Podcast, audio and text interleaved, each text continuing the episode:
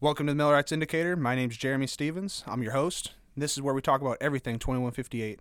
Hopefully, you can get some knowledge and some insight and some reasons about why you should join. We're here with business agent Jon Mix. That's me. Glad to have you. Yeah, glad to be here. Now, you are one of a three headed team, right, here at our local? That's correct. We got our business manager, Jim Bark, and then the other business representative, Derek McLean, who covers the Iowa portion of our jurisdiction. And we have such a large jurisdiction that is that how you guys usually do it? You just kind of chunk it off, like your We- responsibilities and his responsibilities? Yeah, we chunk it off, but in the end, if he's got a big project coming up, we get on there and we, we tackle it together as a team. You know, my resources in my area, his resources in his area, yet we come together to, you know, finalize so we have a, a winning solution. Now, just because our jurisdiction's so large, it's not like if you live in one corner of the area, you are not allowed to work on the other side of the area. That's by no means how it works, or two or three separate lists of out of work employees or nothing like that, right? No, no, no, no. We have one out of work list, and then we call them to say, hey, we got this job opportunity for you. It's over in this area. Now, sometimes, very, very few times, it's in your backyard. I mean, depending where you live. A lot of times you have to travel, but that's how you make your money because that's when the shutdowns are, the 12s, the It's know. not every day that the machine next door gets to break down for yeah, you, right? yeah. Not not every gas station uses a millwright. Excellent. Well, one of the things that we haven't really got to touch much about is kind of a a brotherhood aspect of it. What it used to be, where it is today, uh, maybe some of the things that we could work towards to bring back uh, the old school, if you will, of what it used to mean to be a union member. Sure. So, you know, like when it first started out, unions weren't a thing. So everybody got together, wanted to form something to give them a better pay, better, you know, security on the jobs, better health conditions on the jobs, you know, safety. And uh, everybody does that. Everybody likes working union, you know, the, our members. They like the paychecks, they like the jobs.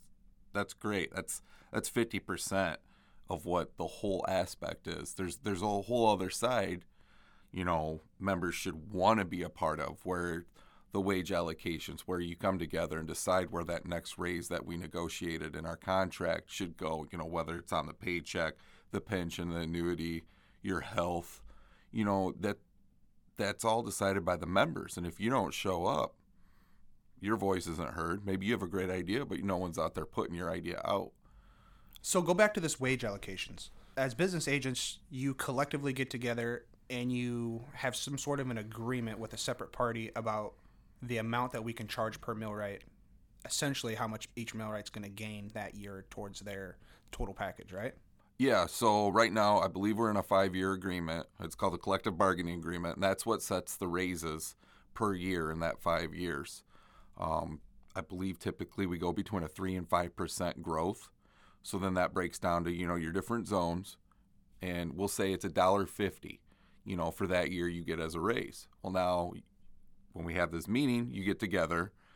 Hey, the pension needs you know 25 cents to continue its positive growth. So obviously we gotta set that aside. So that brings it down to 125. But then out of that 125, if there's no other fund that's in desperate need of money or needing money to stay you know, trending in the right direction, you break that down to whether you want to put it in, on the check, in your, you know, add more money to the pension or annuity, depending on what zone you're in, the health and welfare. You know, you, decide where that money goes. So if you if you think your zone's, you know, not high enough, put it all on the check, and you take everybody there, and we all vote on the different, you know, proposals, and then that winner then gets, you know, written down so to say, you know, wrote down, gets sent off to the the council, and they, you know, they approve it to make sure we're, you know, in all rights with everything. Now, here in our jurisdiction, we're pretty large. We go from, if you're in the Iowa side, we're talking from the Mississippi River to just the side of Des Moines. And then you get Minnesota to Missouri. And then on the Illinois side, we're pretty much uh, I 80 and north ish would be a good way to maybe describe our area that we Yeah, tend we, to cover. yeah, just a little below I eighty in some spots, but that that's a great representation of the the coverage we have. Go all the way over to Rockford, Belvidere, up in the northern uh, east portion, and all the way down towards Seneca and Toluca, down in the Now, one thing that we have, and I'm not sure if every local or any other local is like this, but we have split our jurisdiction or our geography into these zones that you were kind of relating to earlier than that. Part of these zones comes with different pay scales within our own local. So if I'm working out of one zone typically, does a raise to a different zone usually affect me, or do I have a say in anything like that? Well, with these different zones, some of them do have different packages where um, you could have just a pension, you know, instead of an annuity. Some have both. We we still are part of two different health cares systems. So for you, you know, the Rockford Healthcare and our Heartland Healthcare are two different entities. Now, one's hourly based and one's still hourly based, but a monetary value. You know, depending on those zones in Heartland, you know, everywhere pays a little different into it. But the Rockford one is definitely different, but you have to work a set amount of hours, then you have coverage. So if they request, you know, 50 cents for you to want to put 75 into it, you're not gaining anything. So when not working in that area, you know, might limit your knowledge on the fund. But other than that, no, because like you said earlier, you're allowed to travel. So if you ever do go into that zone, maybe you'd rather see more money on the check than than the pension come up. So you know, it's important to be, if you can, be in, you know, all the wage allocations. At least you would then know also what those zones are paying to. More information for yourself. So if I was a traveling millwright, it would be it would be nice to kind of have your finger on the pulse in all the little areas that you'd be able to be. And when I say traveling, I mean traveling inside of our local. If you were to drive from the longest point of the local to the longest point of the local on a diagonal, what would you say that drive would be? Six hours? If you went from northeast Five Illinois to six, yeah, five to six to our southwest corner of Iowa. Yeah. So that's a that's a healthy drive to be able to make. Um, so some millwrights find themselves that they only work in southeast Iowa or they only work in northwest Illinois because they got lucky with a contractor and that's where they're going to stay. Sure. Um, but at the end of the day, is every member has the ability to voice where their money's going to go from there forward, and we've been able to do that for years back.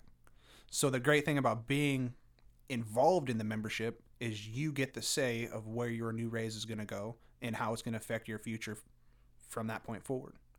How many places are you able to work to be able to dictate that type of a money? Usually you're lucky if you get a raise. You Yeah. sure as heck don't get to dictate that I'm going to put it towards the future or I'm going to put it towards the present. Yeah, typically that's all predetermined on raises in in the corporate world. You know, you're getting a five percent raise, and usually then out of that five percent, then you're like, well, I guess I'm gonna allocate some money for this and that. And that's more on your personal finance level. Personal, If not- I'm going to get a 5% raise, I would be diligent to take 2% of that 5% and do what I felt necessary with Yeah. A trip to Six Flags or something. Sure. Where this way, it's all hey, it's going here, here, and here, and it's it's you know you're locked in, you're good. And that's how it's going to always stay. Yep. So that is one great reason about being a union member is to be able to have your voice heard on some of the most intimate subjects. The reason why most of us go to work every day is to pay the bills Yep. and to help guarantee that future for us. Yeah, you know, this isn't this isn't just a job. It's a way of life. You know, it whether how we take care of each other. You might not like everybody on a job, but at the end, we're all fighting for the same thing. You know, better wages, more work, you know, all that. So members should want to be more involved. You know, the rate of return is higher when you're more, you know, active and engaged in an activity. And that's that stems through all life. You know, the more you put in, the more you're going to get out. You know, you always hear the old saying, it's like a gym membership. You know, you pay your monthly dues, but if you don't go, you're not you're not getting nothing. What, So- a, what a great way to think about it. Yeah. If you can't make all of them, some of them. I mean, that's a start. Uh, we do we do stuff throughout the year. Um, I know this last year with the COVID, and I'm sure everybody's sick of hearing of the COVID, but Labor Day picnics, trips to the zoos, baseball games, hockey games. You know, we, would try to do something at least once a quarter, sometimes more. Union meetings. I mean, come down, go through the union meeting afterwards. We we typically like to go out, but uh, yeah, and it, it's all about taking care of each other and the organization that we're a part of. You know, you you put in, you get more of a return. Well, some of the things that I really like about the glaring differences from being non-union to union, as far as the brotherhoodness of it, you can be wearing a T-shirt that says 2158 on it, little MW, and there's going to be 98% of the population has no freaking clue what that means and don't care. It's just another T-shirt walking by. But there's that 2% where you're going to be walking in some obscure street in some obscure town in the middle of some obscure state, and somebody's going to go up and they're going to say a number back to you because they're a local brother too. Yeah, I mean the unity does project outside of just this local 2158. We're part of the, you know, United Brotherhood of Carpenters and within that there's local millwrights all across the US. And some of the other things that I love about the brotherhood is the on the job site dynamic that you get to have. If there's one brother struggling, how often do you see every other brother take a break and leave? Oh, never. You know, you you look around. They're usually know. lined up seeing what they can do to help. They're helping the helpers trying to get this thing done. Yeah, and uh, the thing that always brought, you know, made me proud was watching the younger, newer generation didn't have the the knowledge or maybe the acquired skill set that the the older generation had, but they jump in there and they wouldn't let the older people work because they're going to prove themselves. I you mean, and that's the that's the best part. Even if all you know is that guy's hitting that thing with a big hammer and it looks heavy, you know you have the capabilities to swing that big heavy hammer for that old man. yeah, Now, if he's doing a very very uh, in depth double double reverse rim and face alignment, it may be the time to just hand that old man what he needs. you know, be able to take that time from that veteran and see some of the fine tuned things that you don't you aren't able to see every single day, but at the same time, get in where you can get in and help get that job done. yeah, and you know, going through the apprenticeship is one thing. You you learn a little bit about everything we cover. Where you really pick up the onset skills is on the job. So turning a job down because it's not my backyard, you might not only be turning that job down and, you know, the wages, but that skill you might have picked up on that job. So I mean, you can learn so much on different jobs. It's it, it's incredible. I mean, you do have guys that are, hey, my forte's grain. You know, this is what I do. I'm locked in with this said contractor. This is what I do. But there's a good aspect of our millwrights that, hey, when this job's done, I'm going to this job. You know, hey, I'm waiting for the next one. You know, that do take the opportunity to travel, meet new brothers. You know, it just strengthens their own core. You know, with the the skills, the knowledge, and everything like that. and I'm I would totally agree. I'm a firm believer that 2158 is one of the best millwright locals, not only because of our advanced training and skills and our our high knowledge of the rigging and the optics and everything that we love to pat ourselves on the back for, but we're a Midwest millwright. And some of the most in demand millwrights in the country are going to be your Midwest millwright. We're able to see it all. We can see grain one day. We can see power generation a day. We can be uh, at a fertilizer plant. We could be at a sewer plant Yeah. whereas other parts of the country aren't as diverse in their trade. Now, a millwright down in Southern California might be phenomenal at power generation. That's all that millwright does. That's all they know. They care about it. They can run through and do some of the most fine-tuned precision work and some of the heaviest rigging with some of the heaviest hitters, hands down. But how handy are they in a cornfield? You know, in in some of the things that might seem second nature to us and seem silly, can just flabbergast somebody else. So even if we are not the single best at everything, we have that ability to have a well-rounded mentality here in the Midwest. Oh, for sure. You know, everything in life takes investment. You know, like I said earlier, the more you put in, the more you're going to get out. Whether it's learning, developing skills, or just the time spent on something, the more you're a part of something, the more familiar you're going to get with it, and the more natural it's going to feel to you. So, with the union, you should want to be more part of it. You should want to come to more meetings, hear what's going on. You know, we talk about everything at our meetings that's going on in the local. So without being a part of that, you're just basically getting 50% out of the union, what it can offer. So really coming in and taking, you know, the wage allocations, the union meetings, whether we have events, if you can swing it, make it. I mean, you're only bettering yourself. You know, you're learning something. If you're not learning something new every day, I mean, what are you doing? That's how you know you're alive. Yeah. One of the things that I also absolutely love about the brotherhood of it is when the families get together. You know, you can have mechanics talking to mechanics about working on a vehicle. You can have um, computer techs talking to computer techs about computer tech things. But for a millwright to be able to have an outlet to talk about millwright things is far and few between. Same with their household. There's people that are on the road constantly because that's the that's the work that they chase and the life that they choose. But there's a family life outside of the millwrighting. Just because that millwright's working 712s in the middle of nowhere doesn't mean that he doesn't have a wife or significant other at home, small children. He's missing baseball games, he's missing football games, he's getting to do all these things.